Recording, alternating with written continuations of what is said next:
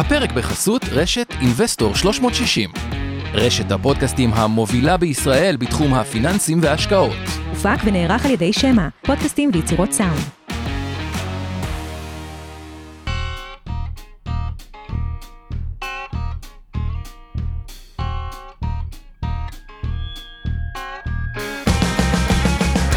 המשקיענים אבנר סטפאק ועומר רבינוביץ' בשיחה חופשית על התחומים החמים ביותר בעולם ההשקעות.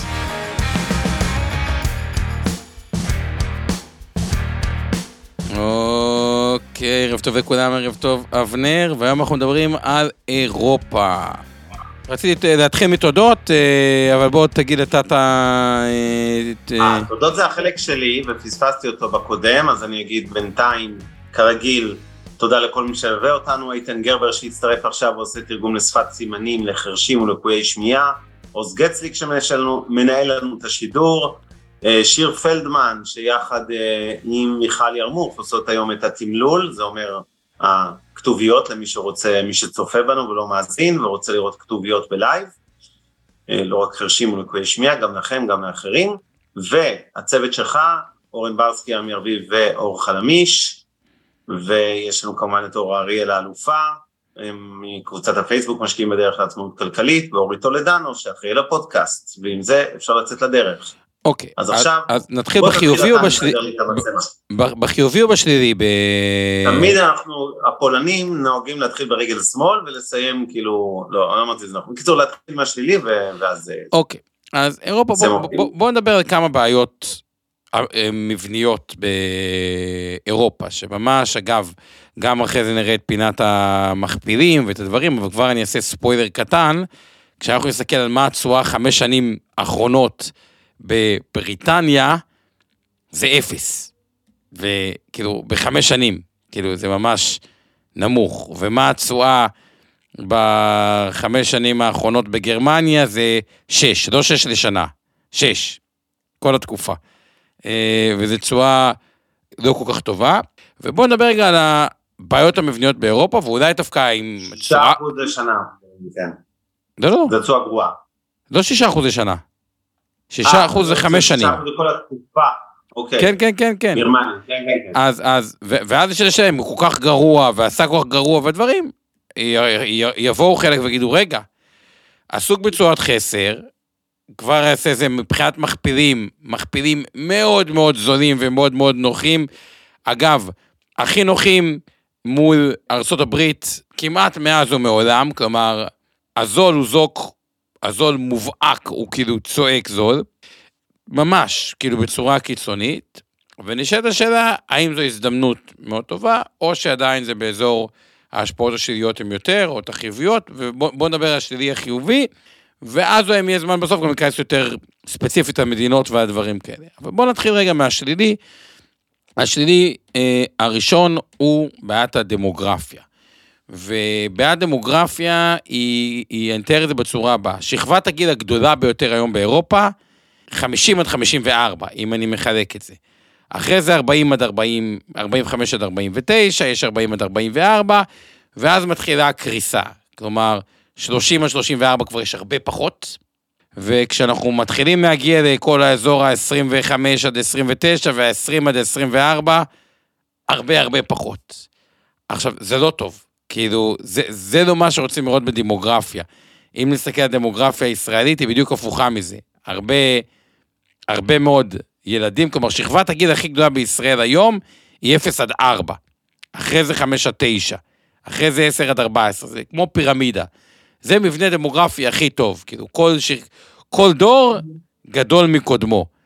המלבני זה בסדר, זה אומר התייצבות, כלומר הדורות הם אותו דבר, והגרוע ביותר, והנוראי ביותר, שהוא כאילו באמת לא טוב, זה מה שאני קורא לזה משולש הפוך, אוקיי? הזקנים יותר כאילו, בסיס העבודה, בסיס התמיכה במבוגרים, הבסיס נחלש, כי, כי מי דואג למבוגרים ומי דואג לעבוד. כאילו, יש פה אה, בעיה, וזו הבעיה המרכזית. אגב, לא רק של אירופה, גם בסין יש את הבעיה הזאת, ביפן יש את הבעיה הזאת, והיא גם לא איזה פתירה כל כך בקלות, כאילו, וואלה, לשנות דמוגרפיה זה, זה מורכב. ופוטין עוזר, אתה יודע, הוא מגרש לא מעט אוקראינים לאירופה.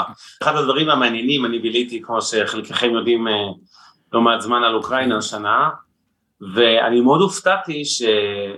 מה... אמרתי לעצמי בהתחלה, איזה יופי שאירופאים למדו משהו ממלחמת העולם השנייה, והם כל כך אה, הכנסת אורחים מדהימה לכל הפליטים האוקראינים האלה, ובפולין ורומניה, ובאמת, בהמון מדינות, כולל במערביות יותר שלא גובלות אה, עם אוקראינה, היית מגיע למחנה פליטים, תוך עשרה ימים יש לך דירה באיזה אמסטרדם, או באיזה עיר בצרפת או גרמניה, ותנאים טובים וקצבה וילדים במערכת החינוך וכל הסרטונים החמודים האלה שאיך מקבלים אותם יפה בכל מקום. ואז ירד לי האסימון שמעבר לאנושיות שסביב העניין הזה, הזדמנות עסקית. דמוגרפי, כלכלי, כן. הם לא יודעים לצמוח באוכלוסייה באופן טבעי, כי אירופה מזדקנת, אז הנה יש להם איזה עירוי, אה, עירוי דם נקרא לזה חיצוני, אה, לנו שנים הייתה עלייה בהיקפים גדולים, עדיין יש עלייה, אבל כמובן בהיקפים כבר יותר קטנים, אה, וזה נתן הרבה מאוד נכון. חמצן כלכלי למשק, אנחנו יודעים כמה תרמה למשל העלייה מרוסיה בשנות התשעים נכון, לכלכלה נכון. הישראלית, מה ענקית, אז באופן דומה היום אירופה קצת מקבלת, עכשיו זה לא מספרי עתק, מ- כן, מאוקראינה יש שם בערך רבע פליטים, יש קצת יותר להערכתי, אבל רוב- חלק גדול מהם בתוך המדינה, פליטים בתוך המדינה, אבל אה, הרבה, מיליון, הרבה מאוד מיליונים כבר אה, נקלטו במערב אירופה ולא בהכרח יחזרו גם כשהמלחמה שם תסתיים. עדיין זה לא דרמה, זה כן דרמה ברמה של שנה-שנתיים, זה לא דרמה ב- בראייה אסטרטגית לטווח ארוך, ואין ספק שהדמוגרפיה נשארה בעיה אה, רצינית. יפה. בעיה, אז דמוגרפיה בעיה אחת. בעיה שנייה, אגב, שהיא גם קצת יפנית וגם קצת זה, אגב, ישראל, אגב, כל מה שאנחנו אומרים על בעיות באירופה, זה מסביר למה ישראל כל כך חזקה, אוקיי? הבעיה השנייה היא קצת בעיית innovation. אם נסתכל על החברות הגדולות בעולם, תחשבו, איזה חברה גדולה בתחום הטכנולוגיה יצאה מאירופה? אין גוגל, נוקיה, מה קרה לך? אין פייסבוק, אין אפל, כלומר, אין שם תרבות, קשה להסביר את זה, אינוביישן או סטארט-אפים ודברים כאלה, או, אז כן, זה, זה, זה עניין תרבותי, התרבות שם היא פחות חזקה בזה, מהבחינה הזאתי, ואין אינוביישן ממש אה, גבוה באירופה כמו בארצות אה, הברית, או כמו בישראל, אגב, שרואים את זה. אוקיי, בואו נעבור לבעיה השלישית. בעיה שלישית, היא, אוקיי, כן היה להם יצרנות טובה בהרבה תחומים, אבל האנרגיה באירופה היא סוגיה בעייתית, שעוד יותר בעייתית. אם ישראל נגיד היא עצמאות מבחינת האנרגטית, ארה"ב עצמאית אנרגטית, אירופה, האמת לא צריך לפרט על זה עוד הרבה, זה ברור לכולם שכשמחיר הגז של אירופה הוא פי, אני לא יודע להגיד בדיוק את המספר, האמת, אתה יודע, תבדוק פה בגוגל, כמה נגיד בגרמניה או באנגליה אה, משלמים יותר על מחיר גז מאשר בארצות הברית, פי כמה זה עולה.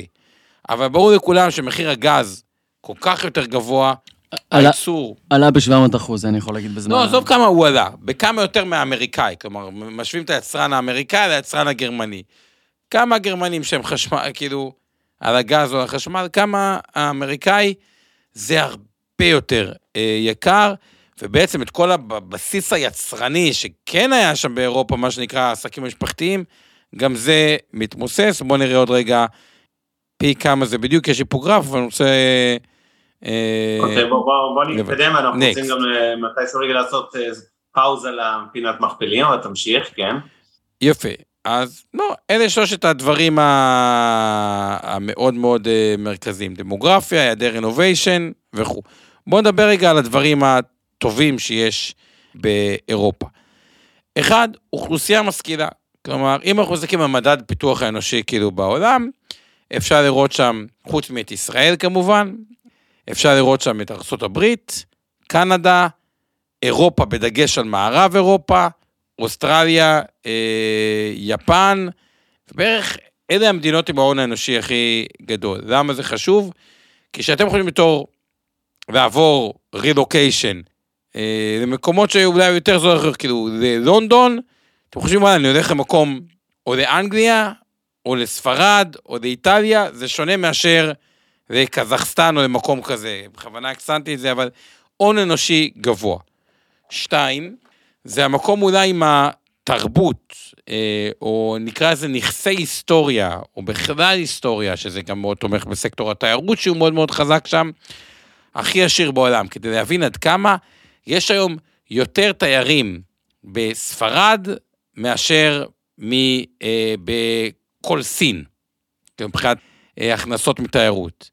או ספרד היא, היא, ההכנסות מתיירות של ספרד לבד זה כמו צ'יינה ויפן אה, ביחד, כדי להבין את הסדרי גודל.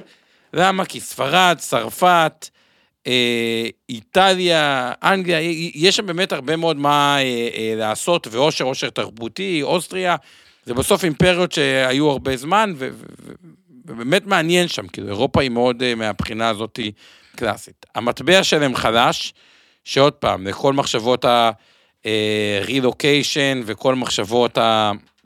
זה עוזר, וגם תיאורטית הייצור, אבל מחיר הגז הוא קצת גבוה. טולדנו, יש לך מספר לגבי ה...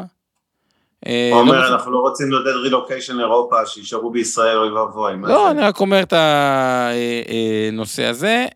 אז יש עושר תרבותי מאוד גדול, הון אנושי מאוד גדול.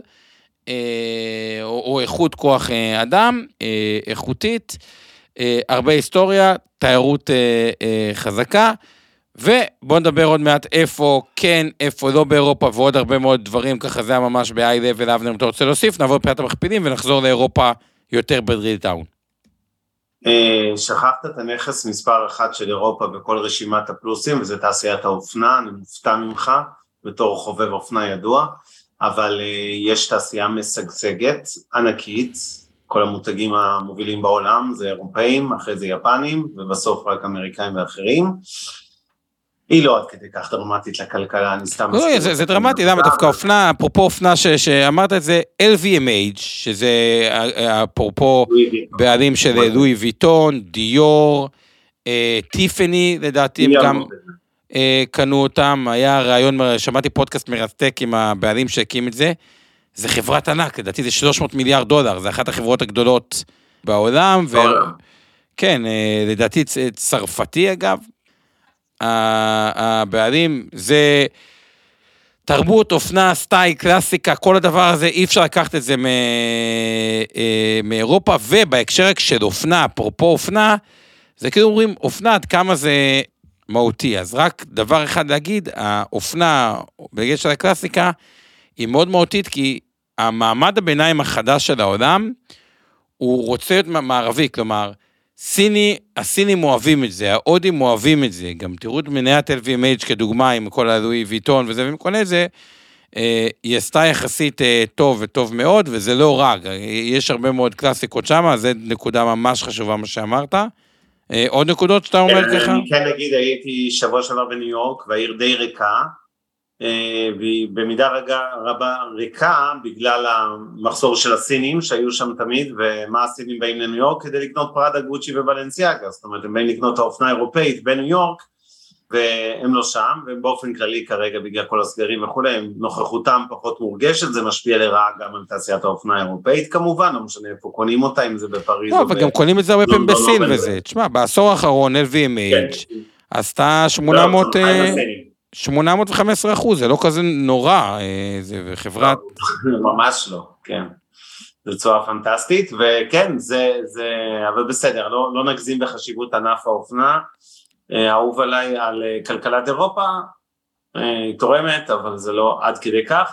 בואו נעשה רגע פאוזה לפינת מכפילים ונחזור לניתוח של אירופה. מעולה, אוקיי. אז מכפילים היה לנו שבוע קשה, מה שאומר שהמכפילים הצטמצמו, אבל גם התיקי השקעות ירדו, אז בואו נראה את ההשפעה של זה, וזה הפך את שוק המניות על פניו מבחינה כמותית מספרית בלבד למעט יותר אטרקטיבי. כלומר, מכפיל הרווח העתידי ב-S&P הוא ב-17, הנסדק 24. אפרופו אירופה, אי אפשר להתעלם מהמחירים, גרמניה 10.5, בריטניה 9.9, שזה מאוד מאוד זול. שימו לב גם לפערי התשואה. ה-S&P נתן בחמש שנים האחרונות 62 אחוז, הנסדק נתן 108 אחוז, גרמניה 6, בריטניה 0. אה, ישראל שם אנחנו סביב ה-13, תל אביב 35, 12, 8, תל אביב 90, 12, 9, תוצאות טובות, סך הכל להגיד בדוחות הכספיים. אה, הפודקאסט הראשון, דיברנו על אה, מה הכוונה, תיק ההשקעות והתארכות תוחלת החיים, פגשנו את זה בחברות הביטוח ששינו להם את לוחות התמותה, פתאום רואים איזה. הפסד מטורלל במגדל של מיליארד אה, אה, שקל, ובעוד אה, חברות ביטוח, על הפניקס השפיע פחות, חברות אחרות השפיע קצת יותר, אבל הבנקים היה מצוין, נדל"ן היה מצוין, קמעונות קצת פחות, ביטוח קצת פחות, הרבה חברות ספציפיות, וסך הכל אפשר לסכם את עונת הדוחות הזאת גם בישראל כעונה אה, טובה, וישראל... אני בוא- טיפה רוצה לסייג אותך, הסתכלתי קצת גם על הרבה מאוד חברות תעשייתיות, מסחר ושירותים, ושם, בוא נגיד, מתחילים טיפה להרגיש פחות אה, להיט, אני מדבר ב- בדוחות של החברות בתל אביב. נכון, נכון. אה, לא, לא דרמה, אבל הזכרת קמעונאות, יש עוד כמה סגמנטים, זאת אומרת, לא מעט חברות שככה הדליקו לי איזה אור אדום, לא, לא רוצה להזכיר שמות, אבל... נכון, נורות, אה, גם ראו את זה קצת באספקה, חברה כמו. מיטרוניק שתמיד הפגיזה, היה לה קצת... עדיין לא. אתה- לה ספציפית אני פחות דואג, כן. כן, אז אתה אומר, אבל, נכון, יש ויש, אבל בסך הכל אפשר להגדיר את העונת הדוחות הזאת כבסדר גמור, כאילו בארץ. טוב. הכלכלה הישראלית עוצמתית, אגב, התזה לגבי ישראל, יש תזה טונג מאוד ברורה לישראל, ורואים את זה, אם ה-S&P ירד ב-15%, הנסדק ב-23%, תל אביב 35 בגלל 2.7 אה, ירד.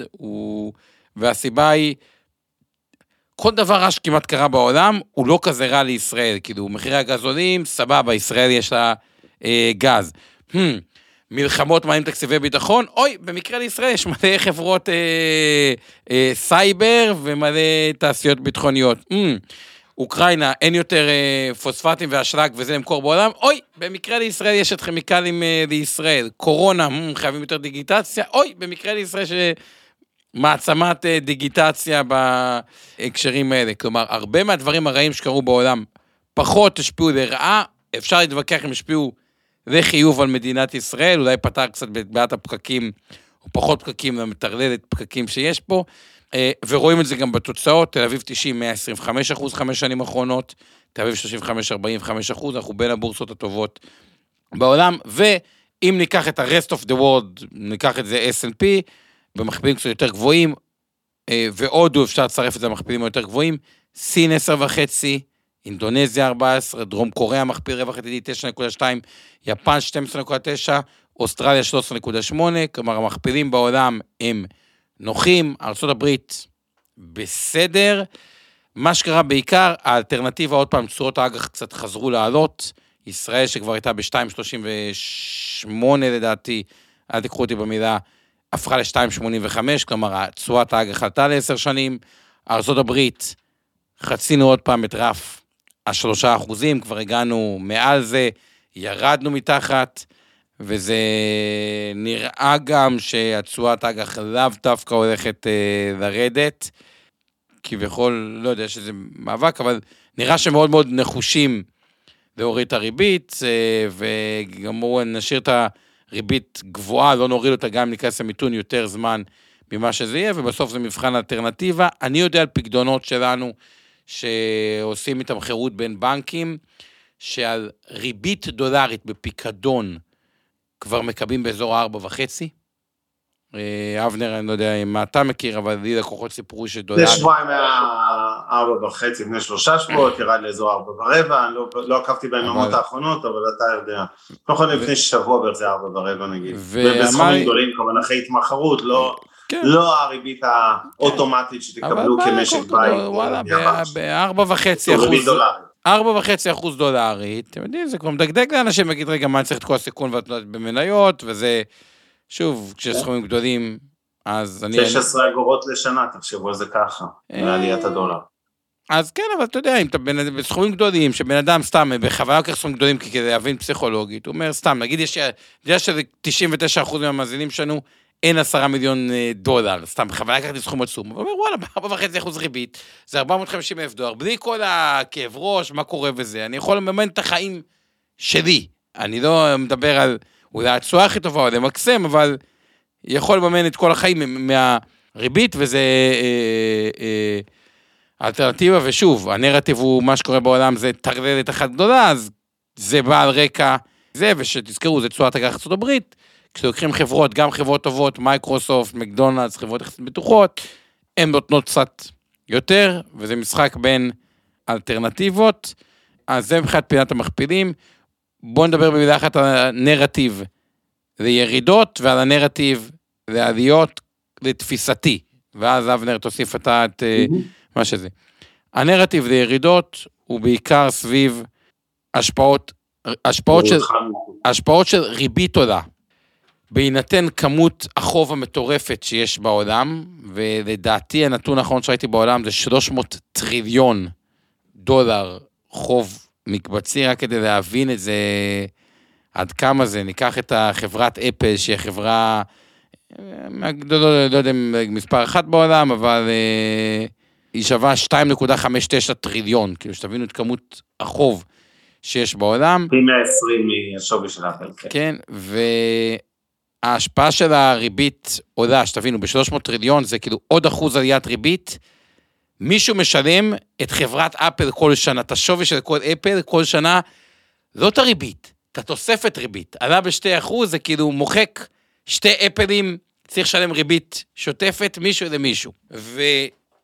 והשילוב של זה, עם זה שכשריבית נמוכה, הרבה יותר קל להכביד דברים לא עובדים, כלומר, הרבה דברים שלא עובדים טוב, מנשימים אותם, גם כשהם לא עובדים טוב, כי הריבית זולה, אז כאילו, בוא נראה, להלוות טיפה כסף זה לא נורא. כשריבית עולה, בדרך כלל האימפקט של זה, זה מוחקים אותם, פרויקטים לא טובים. כל הסיפור הזה ביחד מצייר נרטיב לא שלילי, לתוך טרללת אוקראינה, רוסיה, לתוך, באמת, אני הולך להסביר את כל הגל הענק הזה של שריפות, אקלים, דברים מוזרים אה, אה, בעולם. הדבר הזה יוצר תחושה לא נוחה, אפילו שאני מדבר על זה, אני בטוח שאנשים מרגישים חוסר אה, נוחות, אני לא רוצה להגיד תחושה כאוטית, אבל משהו שכאילו, וואלה, לא, לא בא לי בטוב, גם תחשבו על זה, יש כאלה שלקחו מינוף בשביל להשקיע בהשקעות אלטרנטיביות. האמת, כמעט כל המשקיעים בעולם עובדים עם איזשהו לייר של מינוף, גם מהסיבה שמישהו בפודקאסטים מתחילים, נועה אמרה, אפילו מיסויית, אם עלה בית פעם אה, 100 אלף דולר ועכשיו הוא שווה 500 אלף דולר אחרי 20 שנה, למכור אותו לא עושה שכל, הרבה פעמים נכון לקחת כנגדו הלוואות, כנ"ל בהרבה מאוד נכסים, יש היגיון לעבוד עם זה, אז כל המינוף הזה, אם אתה בעולם עם הכל, זה יוצר נגטיב מאוד לא טוב, וגם לא נראה שהוא הולך להיפטר בקרוב, תחושתית, ואז הם מוסיפים שמדי פעם נגיד, לא רק שהוא לא ייפטר, נשאיר את הריביות עולות וארוכות יותר ממה שחושבים, כי זה נלחם באינפלציה. אז זה הנרטיב נגד. אחרי כל זה שמתחשק קצת מהשוק, בוא נגיד בכל זאת במילה על הנתיב בעד, או שאתה רוצה להוסיף קצת שמן למדורה, אבנר, בנגד? לא, תמשיך, תמשיך, אני, אל תדאג, אני, אני אדליק את האש עוד רגע, כן. לא, תדליק אותה, בוא תדליק, כי אתה יודע, אני לא רוצה לצלם את האש לפני שנדליק את זה לסוף. תסיים. לא, תסיים לפני עם שאני יודע דברים. טובים, אנחנו פולנים, אמרת, אבנר. אתה אומר פה... אתה מדכא את כולם, כולם כותבים פה בצ'אט, דיכאתם אותי, אני מדוכא, למה אומר כזה פסימי, בוא, תן... לא, תן יש לזה. לא, אז תוסיף, תוסיף, בוא נוסיף הכל, אתה יודע, כמו, אתה אומר... אה. חברים, השוק הולך לקרוס ב-90 אחוז. נו, אבנר, תהיה ברצינות, טוב, אבל תדבר. ברצינות, אל תהיה עם... אה, עכשיו ברצינות. אז קודם כל לא כזה פסימי, אני פסימי קצת על הכלכלה, יותר מאשר שוקי ההון.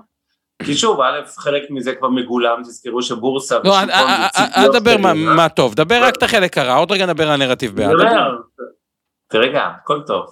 העניין השלילי בעיניי, אה, אה, העניין המרכזי כרגע זה כמובן אה, האינפלציה, הריבית אה, נמצאת שם בגבהים רק כדי אה, לקרר אותו, כי תמיד הפחד של נגידים מרכזיים בכל העולם, מאינפלציה הרבה יותר גדול מהפחד שלהם ממיתון, ובצדק. מי שהיה פה בשנות ה-80, הזכרנו את זה כבר לפני שבועיים, יודע איזה מדכא זה להיות בסביבה אינפלציונית גבוהה. אני כן חושב, מעבר למלחמת אוקראינה זה שיש לה השפעה גדולה על כל הנושא המרכזי של המשדר שלנו הערב, קרי אירופה, כי מחירי האנרגיה שוחטים את הרווחיות של הסקטור התעשייתי בגרמניה ובכלל באירופה, ויש באמת משפיעים על האינפלציה כמובן וכולי, אני לא חושב שאנחנו הולכים לשנים של אינפלציה גבוהה. ראיתי את התחזיות הפסימיות, כולל תמיר מפראג, הנציג שלנו האולטימטיבי באירופה, שמצטט שם את תחזית הבנק המרכזי, נדמה לי, של פראג, של אירופה, סליחה, של צ'כיה, לאינפלציה של, שכרגע היא בקצב של מעל 17 אחוז, ונניח תרד במרכאות שנה הבאה לתשעה אחוזים וחצי, ולאט לאט תרד עוד.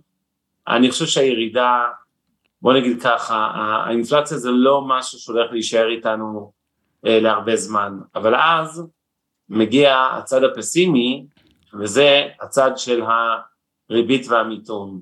זאת אומרת, הטראומה של האינפלציה התלולה הזאת, אה, עלולה להשאיר את הריבית קצת יותר גבוהה לקצת יותר זמן, כי נגידים יפחדו, כמו ששנים היינו בריבית אפסית, אני לא כל כך מהר, גם כשאני אופטימי לגבי היחלשות האינפלציה בחזרה, אני לא כל כך מהר אה, רואה את ירידות הריבית אה, המשמעותיות מגיעות, וכי הם, הם ירצו לראות שזה אמיתי וייקח הרבה יותר זמן ממה שאנשים מניחים, כולל אנליסטים בתעשייה שלי, שמניחים שכן זה יכול להתהפך מהר, זה לא יתהפך כל כך מהר הריבית, גם אם האינפלציה תרד יחס, תרגע יחסית מהר שזה התרחיש שאני אה, חושב שיקרה, אה, בסופו של דבר כן נחזור להתעסק במיתון ולא באינפלציה, כשנתעסק במיתון, אפרופו אירופה, זה כבר מוביל אותנו לזה, אז אירופה גם ככה מהרבה סיבות טובות אחרות, ונגענו באחת המרכזיות שזה דמוגרפיה, גם ככה כלכלה קצת רעועה, עוד לפני סיפורי אינפלציה במלחמת רוסיה-אוקראינה,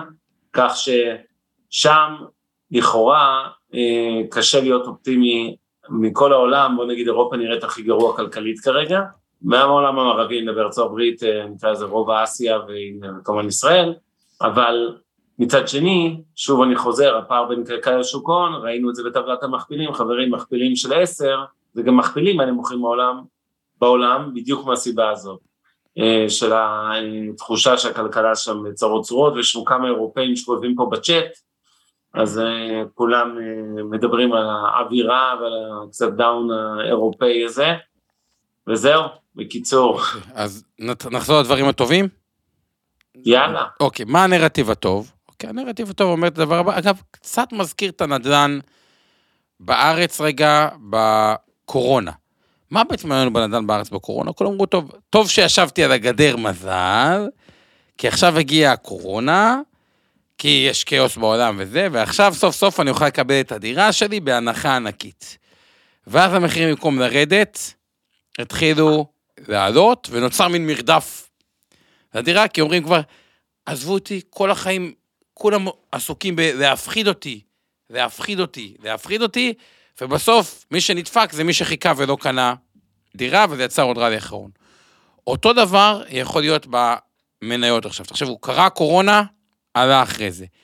אם עכשיו, למרות האינפלציה, למרות כל מה שקורה, למרות הריביות, למרות אה, כל הדברים הכאוטיים שאמרנו מקודם, יתחיל על רקע פשוט מכפילים נוחים, תמחור טוב, ותכף אני אתייחס ספציפית לארה"ב ואת ההבדל בין ארה"ב לאירופה. למה דווקא איזשהו משהו בעד אה, ארה"ב, ניתן לי אולי אנלוגיה.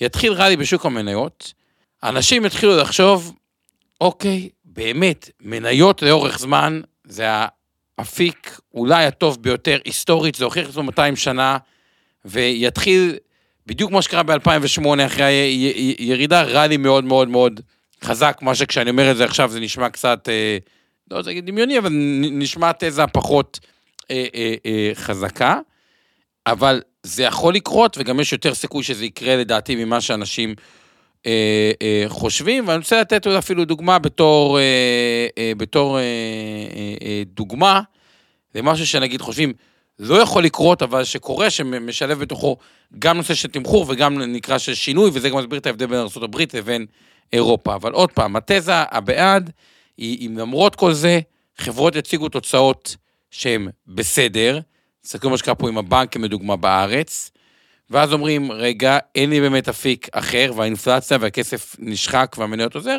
זה יכול להצית את, ה, אה, את ה rally, שאנשים כבר לא נותנים, תמיד יש דגש, תמיד יש פוקוס על משהו אחד, הטוב או הרע. כרגע הפוקוס הוא על הרע, קצת עליות והפוקוס מאוד מהר מתחלף על הטוב, ואני אתן לכם סתם דוגמה. קחו את נטפליקס בתור דוגמה, עכשיו, שיא הנרטיב הרע עליה. יש התגברות בסטרימינג, וכאילו עלויות התוך- התחרות עולה כי גם דיסני הבינה את זה, ועוד המון חברות חוץ מדיסני, ואפל ואמזון הבינו את זה שהנושא של סטרימינג הוא טוב, ועלויות התוכן הן יותר יקרות וכו' וכו' וכו'. ואז באמת נטפליקס ירדה משער 687 לשער אה, בשפל 177, כלומר איבדה 75 אחוז. עכשיו היא במכפיל 21. אממה, מהר מאוד, ופה זה יסביר עוד רגע את ההבדל בין ארה"ב לאירופה, אומרים לנטפליקס, אין בעיה. יש מדינות שיקר, בואו נוסיף מודל פרסומות. עכשיו, ההבדל בין פרסומות בנטפליקס לפרסומות ב cables הישן, בעולם הכבלים הישן, הוא אדיר. למה? כשאנחנו עושים פרסומות בנטפליקס, אתה יודע במה הקהל, מה הגיל שלו, במה הוא צופה, מה הוא אוהב, מה הוא רואה, מה העדפות, יש כבר כל כך הרבה data עליו, אפשר לתת לו את הפרסום הכי טוב בעולם, שזה ברור שזה ייקח פרסום על חשבון הקייבל, שזה פרסום לכולם והרבה יותר גנרי. ואז פתאום יראו בנטפליקס צמיחה, או צמיחה רבה, וגם יגידו, טוב, האמת גם לא כל כך עזבו את נטפליקס, וגם מי שקצת עזב את נטפליקס זה חלק בכלל אוקראינים או רוסים שניתקו אותם, שבכלל קשור, ופתאום תהיה טיסה במניה בהמון אחוזים. עכשיו, למה הבאתי את הדוגמה הזאת בהקשר של אירופה? כי האמריקאים, וזה קצת ההבדל בין האמריקאים לאירופאים, האמריקאים יודעים לעשות shifting, הם יודעים לקחת משבר, הם יודעים, יש מה שנקרא, צריך לעשות שינוי, טאק, יודעים לעשות אותו הכי חד, הכי מהיר, הם יודעים פשוט ממש cut the losses, שינוי אסטרטגי, לשנות אסטרטגיה, לשפוך כסף על אסטרטגיה חדשה. הם גם נורא data driven, יש ים דאטה הברית שגם מכווין למקומות הנכונים ואת הפוקוס על הדברים הנכונים, ואת זה פשוט אין באירופה. כלומר, אין את זה. ולכן, אסטרטגיה שאני הייתי הולך לעשות עדיין, כלומר, יש, זה לא סתם שארצות הברית נתנה תשואה אה, עודפת. אז אם הייתי הולך לאסטרטגיה מסוימת שאני רוצה אה, להגיד, טכנולוגיה, אני לא חושב שעדיין נוצרה מדינה שמצליחה להתחרות בחדשנות, בדאטה. להפך, האירופאים גם מאוד מעודדים את ה privacy, לא נכנס לטוב או לא טוב, אבל כל המלחמה ב privacy ובדאטה וביכולת, זה גם באיזשהו מקום מאוד מאוד מקשה על חדשנות או על להתאים את המוצרים הטובים ביותר ללקוח. ואירופה יש לה דברים אחרים שאולי צריך לשים עליהם אה, פוקוס, ויכול להיות גם פודקאסט שמעניין על ממש מניות ספציפיות שם. עולם התיירות באירופה מאוד מאוד מעניין, יורו חלש טוב לתיירות באירופה. היא מדינה עם עושר מאוד מאוד אה, אה, גדול.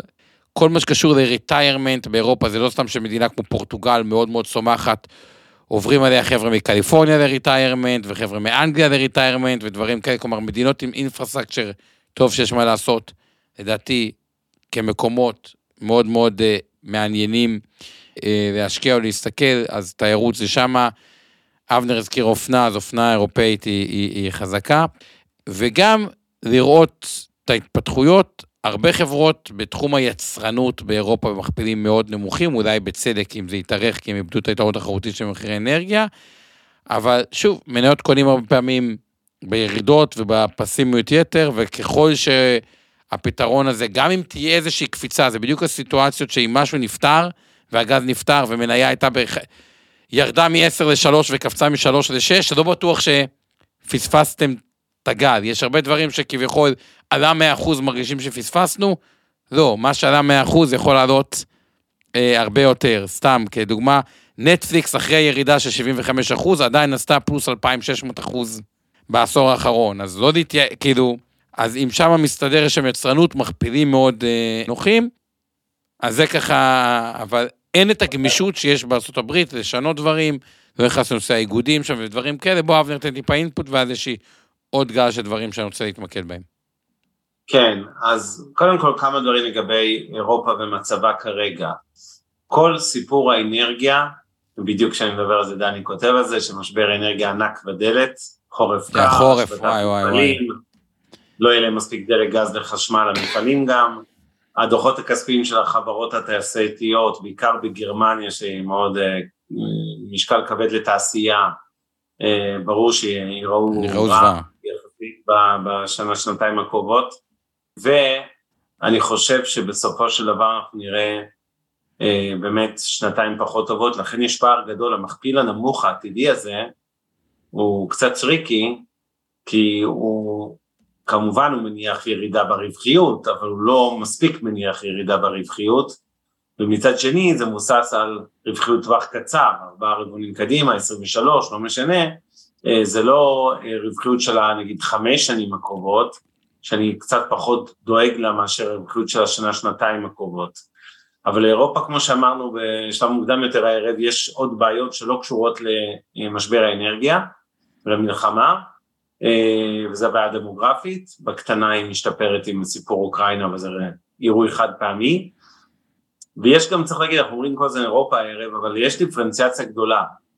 אנגליה יש לה את הצרות שלה ואת היתרונות שלה אגב, כמדינה שגם חשופה במידה רבה למשאבי טבע, מתכות ודברים אחרים, אז היא לא רק מפסידה, ומצד שני גם שם, אנחנו, אתם יודעים, האינפלציה משתוללת בענק. אה, צרפת באופן מפתיע, אפרופו איגודים מקצועיים, מדינה ככה יחסית יותר סוציאליסטית בגוש האירופאי, והיא דווקא מתפקדת יותר טוב מגרמניה ומהרבה מדינות אחרות. צריך לשים עין, במובן השלילי של המילה, על אה, סקטור הבנקאות וסקטור הנדל"ן באירופה, אה, כי אלה האזורים שבדרך כלל בזמן מיתון כבד יותר או משבר חריף יותר, אה, הופכים להיות מסוכנים יותר, כי הנזילות מתאדה מהשווקים, לא רק מהשווקים של שוק ההון, אלא גם מהשווקים הריאליים, ולכן מצד אחד אני כן חושב שיש שם הזדמנויות באירופה, שחלק מהחברות התעשייה, המסחר והשירותים, חברות IT למשל, נסחרות במחירים יחסית מצחיקים שמגלמים תרחיש אימים יותר גדול ממה שאני מאמין שיהיה במציאות מבחינה כלכלית, מבחינת דוחות כספיים, ומצד שני צריך נורא להיזהר מסקטורים שכמו בנקאות ונדל"ן, שאני לא בטוח שעדיין מגלמים את התרחיש השלי, שם זה הפוך, אני חושב שבמידה רבה המחירים טיפה נראים, אומנם ירדו, אבל זה נראים עוד יחסית טוב לעומת המציאות שתהיה שחורה יותר. אבל מי שמניח שהמשבר האירופאי הזה של האנרגיה בעיקר והאינפלציה כמובן שזה כבר גלובלי עוד יותר אפילו מהאנרגיה באיזשהו אופן היום, ייגמר ב, אה, בתוך שנתיים נגיד, בסדר? אה, כן, אה, כלכלת אירופה דווקא משום שהיא בבעיות וצרות ונסחרת במחירים מאוד מאוד נמוכים. כן, המחיר הכי נמוך מ-1980, המחיר הכי נמוך מ-1987 בהשוואה הברית, רק למה מתכוונים? זה, זה, זה בדיוק הנקודה, אני אולי אפתח סוגריים חשובים פה בעניין ה... כשיורד דם ברחובות, כמאמר המשפט הידוע שמייחסים לטעות לוורן באפט, אה, כן, שצריך לקנות את המניות, ודווקא כשיורד דם ברחובות, כשאירופה בשיא המשבר שלה, זה הזמן להשקיע נגד המגמה, ואני אה, חושב ש... קצת המצב של היום, שוב, פחות בן אדם בבנקאות כאמור, כן ברוב הסקטורים האחרים, מזכיר לי בדיוק את האמירה הזאת. זאת אומרת, אה, ונתתי דוגמאות בעבר על מניות, שדיברנו על ההבדל בין מניה גרועה לחברה גרועה. לפעמים חברה היא גרועה, במובן הזה שהדוחות הכספיים שלה מידרדרים, הרווחיות, עוברת להפסדים וכולי, אבל המניה כבר הגיבה באובר שוטינג, זאת אומרת שאתם קניתם את המניה, הייתה נסחרת ב-100 דולר לפני שנתיים, פתאום יש איזו הידרדרות בעסקים הריאליים של החברה, המניה ירדה ל-30 אבל היא בעצם ירדה ב-70 אחוז כלומר אבל היא בעצם נענשה יותר מדי ביחס למצב האמיתי זאת אומרת היא הייתה צריכה לרדת אולי 30-40 אחוז היא ירדה 70 ואז כשהם קונים אותה ב-30 דולר היא כן הופכת להיות הזדמנות.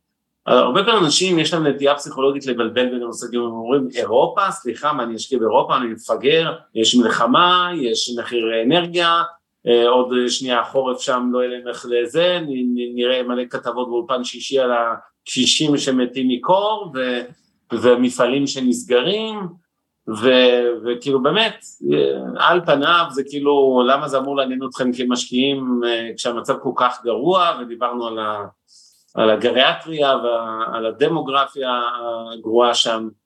ועדיין אני אומר תשימו לב זה לא שוב זה לא יעד מרכזי בתיק ההשקעות המנייתי שלכם אבל בפירוש יש הזדמנויות היום באירופה, אני לא חושב שהייתי מחסל את ה... מי שמחזיק בכלל באירופה היום, לא הייתי מחסל את התיק האירופאי בגלל המצב, אלא במובן מסוים אפילו קצת מגדיל, בעיקר בסקטורים שכמו שאמרתי, הם יותר חסינים לטווח ארוך. זה שעכשיו אנחנו הולכים לשנה, שנתיים רעות באירופה כנראה, זה נתון כבר.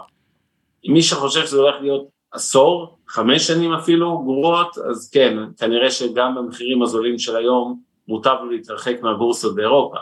אני פשוט לא חושב שהמצב כל כך גרוע. אה, אני אגב חייב להעיר, הפער בין אירופה לארה"ב מאוד הצטמצם בעיניי בשנים האחרונות, אני אה, נוסע המון, אה, נסיעות בעיקר של עבודה, לשני המקומות האלה, הברית בהידרדרות לא פחות גרועה מאירופה במובן התשתיתי של המילה, יש שם איזושהי שקיעה אה, נכון שכמו שעומר אמר הם יודעים להתאפס על עצמם וכשיש משברים להתאבד ולהזרים סכומי כסף ענקיים וראינו את ההדפסות צ'קים. יש שם יזמות טובה, ה top talent בעולם, עדיין בארצות הברית. כן, אבל משהו משתנה שם גם לרעה, רואים את זה אממ. כמובן בתשתיות העלובות של ארה"ב, זה פשוט מדהים כמה, כאילו, במובנים מסוימים זו מדינת העולם שלישי. אני, שהמשפחה שלי באה מאיזה חור קטן מאינדיאנה, כל פעם שחוזר לשם, אני פשוט בהלם איך 30-40 שנה מה זה ילדות שלי, זה נראה אותו דבר, אותם עסקים, אותם שרתים, הכל, כאילו באמת, לא מתקדם שם. ג'ו... רק, רק הכבישים נראים גרועים יותר, אז לא להגזים בהתלהבות גם מארצות הברית היום, אני חושב שיש לה בעיות משל עצמה שהן בעיות אסטרטגיות, אה, והיא בכל מקרה תפסיד לאסיה, שזה היעד, אתם יודעים, אני כבר מטיף על אסיה הרבה מאוד אה, בשנתיים שלוש האחרונות. אה, אה, מבחינת גם משקל בתיק ההשקעות, אבל אירופה ספציפית לא הייתי קובר אותה, אלא מסתכל סלקטיבית על סקטורים, כי כשיורד גשם כולם נרטבים. אין הבדל אמיתי, זאת אומרת אם תסתכלו ב... לא שאין הבדל, יש הבדל, אבל כמובן זה לא שסקטורים מסוימים היו חסינים, כן, הסקטורים המרכזיים, חברות תוכנה נניח, חוקי אירופאי, הם לא אה, עלו בזמן שחברות אחרות תעשייתיות אה, נשחטו. אז כן, היו פערים בביצועים בתשואות, אבל בגדול הכל היה במגמה אה, שלילית בכמעט שנה החולפת. וזה כן מייצר הזדמנויות סקטוריאליות, וכמו שאמרתי, לא, לא לגבור את אירופה, היא, היא עוד תחזור לעצמה, גם אם לעולם היא לא תהיה אסיה מבחינת צמיחה וכולי, עדיין יש שם חברות אה, מאוד מעניינות להשקעה בעיניי, סקטורים מאוד מעניינים, וזה אולי מקום גם להזכיר כרגיל את הערת האזהרה השבועית שלנו, שכל מה שעושים הערב. הוא לא ייעוץ השקעות, הוא תחליף לייעוץ השקעות שמותאם לצרכים אה, של כל אחד בידי ייעוץ השקעות מוסמך, והזכרנו פה לא מעט מניות הערב, אז כמובן צאו מנקודת הנחה שאי שם בתיקי השקעות של מיטב, בגמל, פנסיה, השתלמות, תעודות צלקנות, נאמנות, תיקי השקעות מחזיקים את המניות האלה, ואותו דבר אצל עומר ואינבסטור 360 ולכן יש לנו אינטרס שאנחנו מדברים על מניות כאלה ואחרות או על סקטורים או על מגרשות. אבל אני כן וזה כמובן לא המלצה להשקעה כלשהי גם לא באירופה.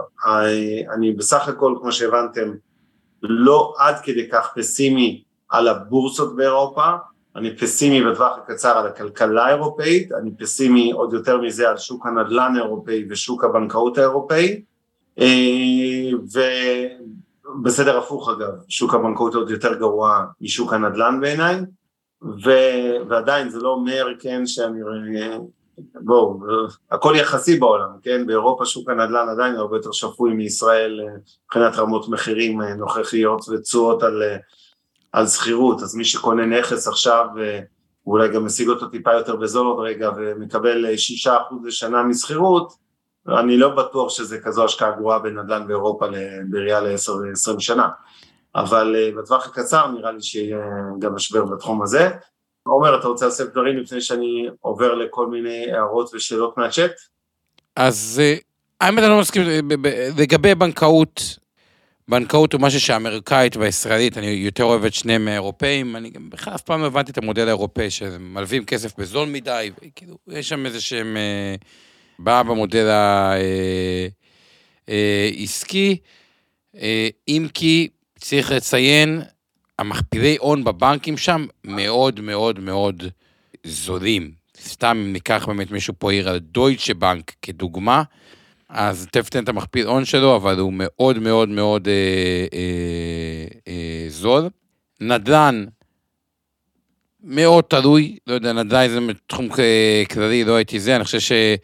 דווקא הנושא של תיירות באירופה או נדל"ן, דווקא בגלל שכשהולכים עם מלון, לא חושב, רגע, אני באירופה אז אני אשלם יותר זול, אנשים חושבים על זה כמשהו יותר...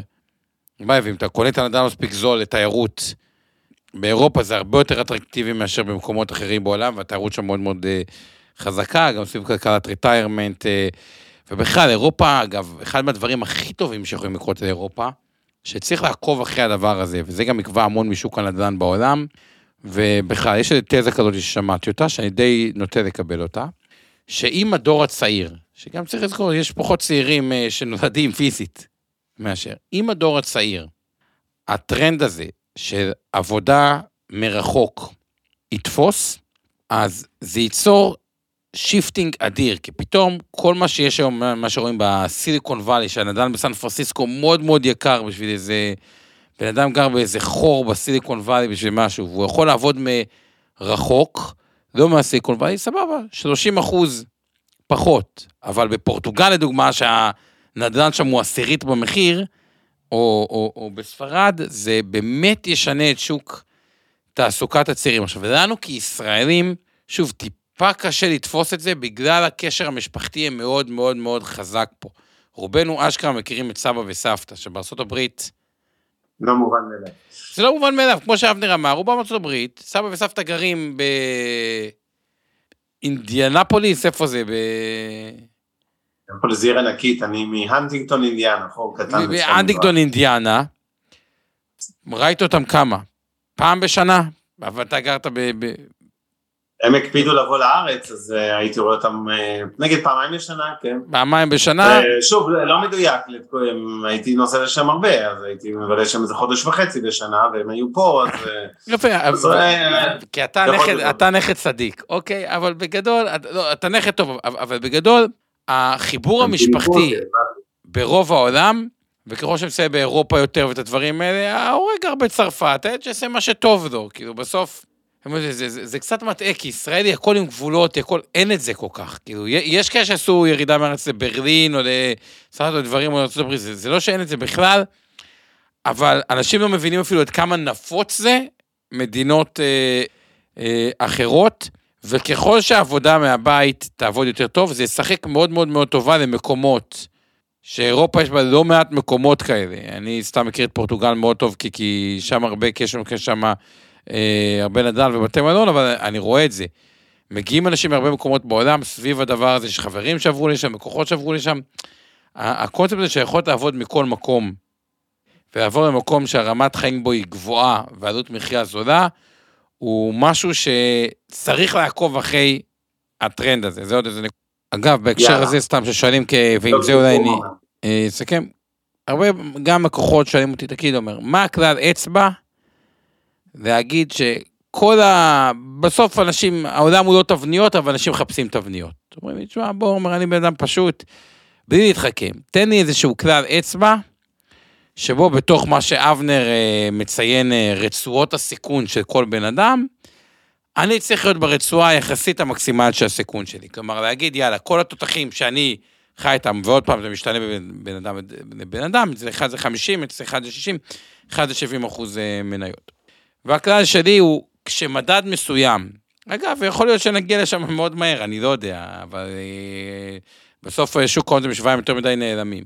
אבל שאחד מהמדדים המרכזיים שאתם מושקעים בהם, כלומר, S&P נסדק או תל אביב 125, או שמשפיע על העולם, אבל פשוט הרבה מהכסף שהמוסדים מושקע שם, ירד ב-30% מהשיא, כנראה שהמשוואת סיכון-סיכוי כבר מאוד מאוד לטובתכם. כלומר, אם או הנסדק או ה-S&P או תל אביב 125 נגע במינוס 30 אחוז, לתפיסתי, זה הרגע ואני טיפה פישוט יתר, אז יסלחו לי על ה over פשטנות. זה כבר המקום להיות יחסית בחלק העליון של הרצועת סיכון, אנחנו עדיין לא שם, אבל זה ככה, אם אתם רוצים את התשובה, טיפה ב over simplified, אליך אבנר. טוב, נראה לי שמיצינו, אז נגיד תודה רבה לכל מי שהיה איתנו.